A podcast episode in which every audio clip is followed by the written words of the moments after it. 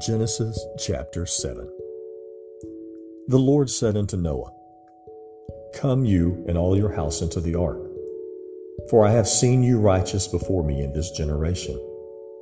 Of every clean beast you shall take of you by sevens, the male and his female, and of the beasts that are not clean by two, the male and his female. Of fowls also of the air by sevens, the male and his female to keep seed alive upon the face of all the earth. For yet seven days, and I will cause it to rain upon the earth forty days and forty nights. And every living substance that I have made will I destroy from off the face of the earth. And Noah did according to all that the Lord commanded him. Noah was six hundred years old when the flood of waters was upon the earth. Noah went in and his sons and his wife and his sons' wives with him into the ark because of the waters of the flood, of clean beasts and of beasts that are not clean, and of fowls and of everything that creeps upon the earth.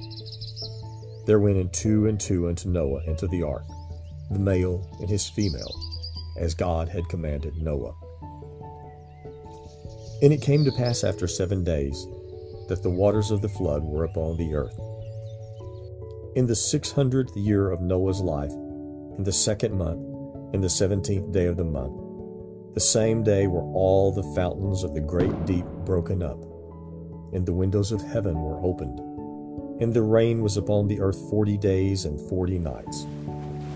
In the very same day entered Noah, and Shem, and Ham, and Japheth, the sons of Noah, and Noah's wife, and the three wives of his son with them, into the ark and every beast after his kind, and all the cattle after their kind, and every creeping thing that creeps upon the earth after his kind, and every fowl after his kind, and every bird of every sort. And they went into Noah into the ark, two and two of all flesh, wherein is the breath of life. And they that went in went in male and female of all flesh, as God had commanded him.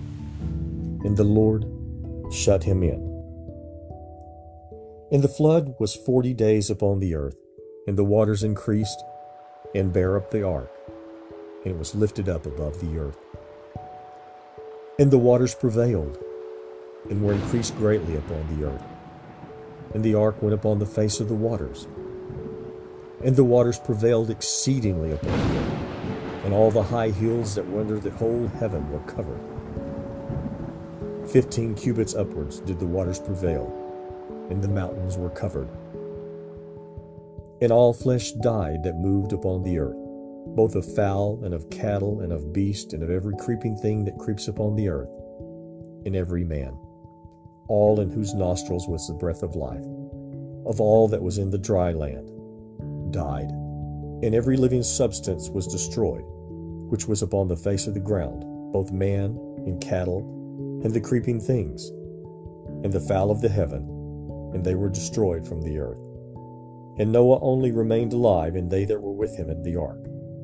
And the waters prevailed upon the earth one hundred and fifty days.